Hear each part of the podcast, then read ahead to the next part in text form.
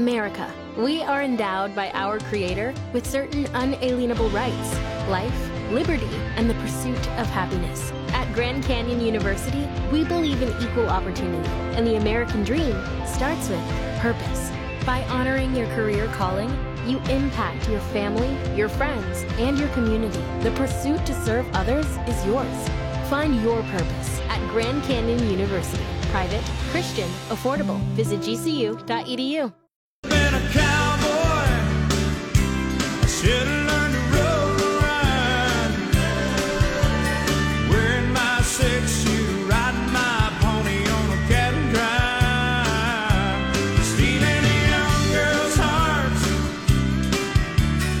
Just like Gene and Roy. Just brightens the day. Singing those campfire songs. You know?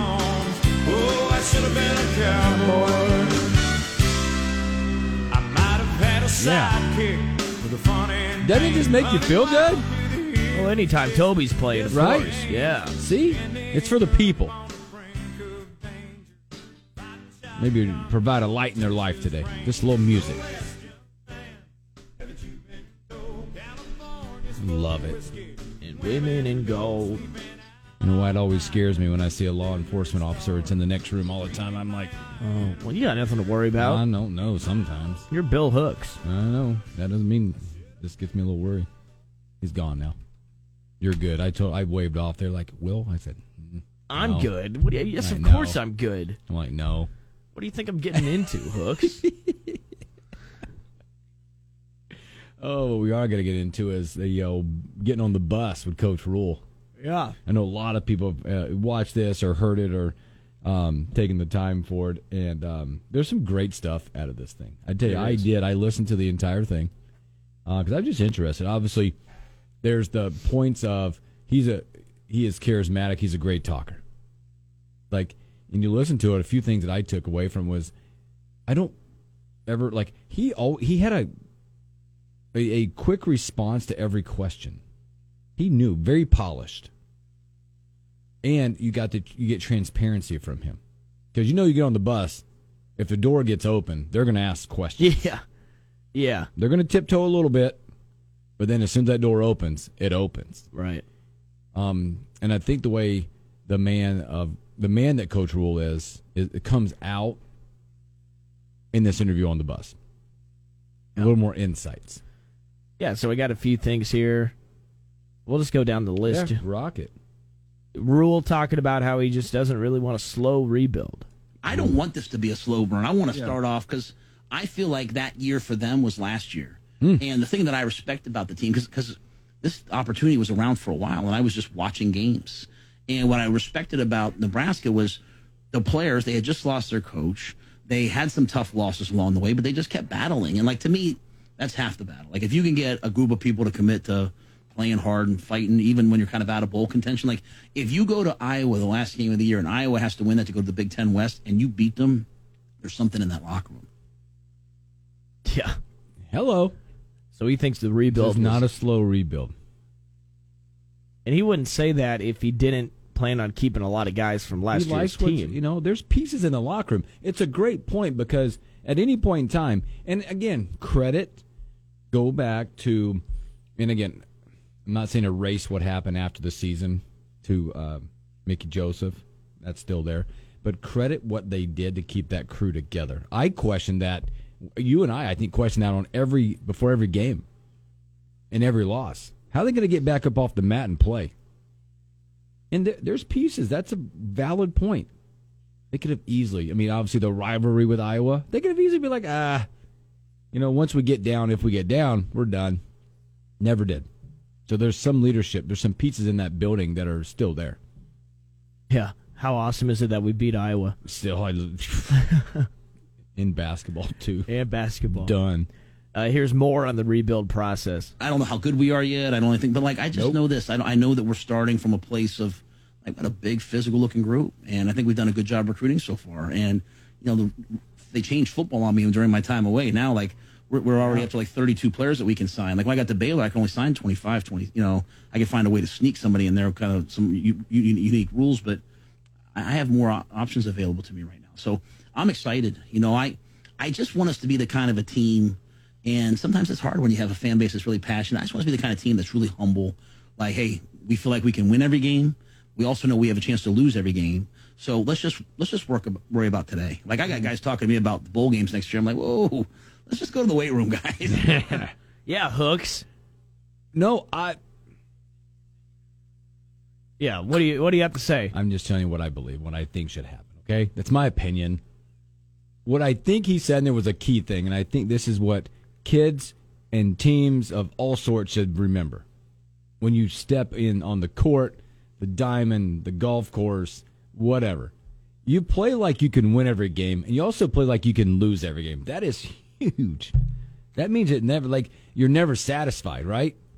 You walk in against a number one in the country, whatever. You're like, I think we can win this. We can win, but we can also lose. So I'm going to give the extra every time I step out there to ensure that we have a chance to win. Yeah.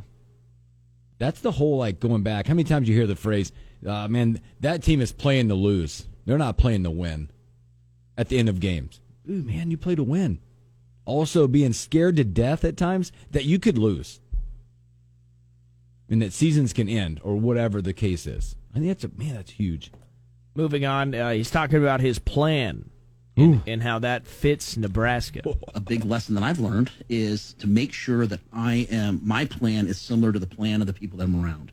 You know what happened in the NFL? Like you know, sometimes you have differing views, and so when I talked to the athletic director Trev Alberts, who had played there, he believed in the same things I believed in. So it's not like I'm trying to convince him. No, this is the way to do it. Trust me. Like he's like, no, Matt, I see exactly what you how you feel. Um, Ted Carter, who, who's who's the president of the university, like when I talked to him, he was the admiral at Navy when they were run, when they were rolling in the triple option, and we went down there and beat them. So he knew what my teams looked like at Temple. He was like, Matt, just build that team here, like that physical. Like I want to run the ball, and I want to play defense, and that's not. Some fan bases don't really like that. Like some fan bases, like if you're not going no huddle spread, they don't want to come to the games. Nebraska people want us to run the football and play defense. They want us to dominate the line of scrimmage. They want us to be physical, and that's kind of who I've always been. So those things all came together. But the biggest question I had was, can we recruit here? Yeah. Like, can I get players here? And I actually looked at Michigan. I looked at Ohio State. I looked at Penn State. And whereas maybe, maybe, maybe 15 years ago, Penn State or Ohio State, you know, most of their kids came from that state. Everyone's kind of recruiting nationally now, right? So I went back and said, Let, let's watch the kids. There's some really good football players in Nebraska. I thought, hey, you know, what? we can get players because if we get good players there, we'll coach them, I think, and we'll play hard and we'll, we'll find a way to win. And um, took a shot, and my wife knew it the whole time. She's like, "This is the place for you." Really? Oh yeah, I've been married for 20, 24 years, twenty going on twenty. Like I've learned to listen to her. She said, "This is the place for you. This this is where you fit."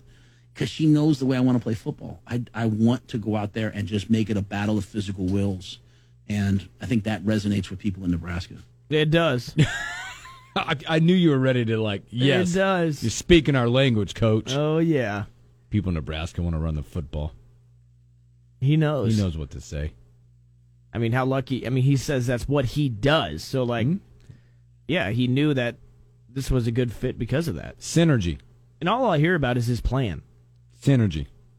He tells you where it starts. Yeah. Everybody on the same page, not just on your team and your staff, but at the top. Yeah. Synergy. Well, you could tell it's a sophisticated plan. Like, there's a lot to the plan. Yeah, he's done it. He, he's thinking about everything. He's done it to trust the process thing. Right. Um, one more One more. quickly. Core values. Uh, Oh, values. This is Heal and still. I had my first team meeting last night, mm-hmm. and I'm one of those guys. I don't let cameras in. I'm not, there ain't gonna be a camera following me around. I want it always to be the players. But By the there's way, there's a it. um, that's uh, there's a book. There are subtle shots in this, and that was one of them. If you didn't catch it, I think he may not have done it on purpose, but about I don't want to have camera around. Hello, Prime. There's a book called The Greatest Salesman in the World by Og Mandino. In, in it, they have 10 scrolls. And there's one called the Scroll Mark III. It's I Will Persist Until I Succeed. And it, at one point, it says, it's this long, you know, I read it to the team. I started off by reading it to the team. Yeah. And it basically says, you know, I am not a sheep. I refuse to walk, talk, act, think like a sheep. The slaughterhouse of failure is not my destiny. Um, and it's, it's so it's like I am a lion. Like so, like Going. so, so to me, life Keep reading that out loud to me. I want to keep well, hearing this. well, I can't. oh, I can't do it. I have it on my phone, but but uh, that, that's like my life first. Like, and uh, that goes back to what I said. What happened to me? Um, when I say happened, when I got fired. It was like all these things I've been saying to players. We'll maybe get back to more of that. Yeah, we'll get back to it. That's so such good stuff. All right, come back. Uh, no Dr. Daytime. What's trending at 10?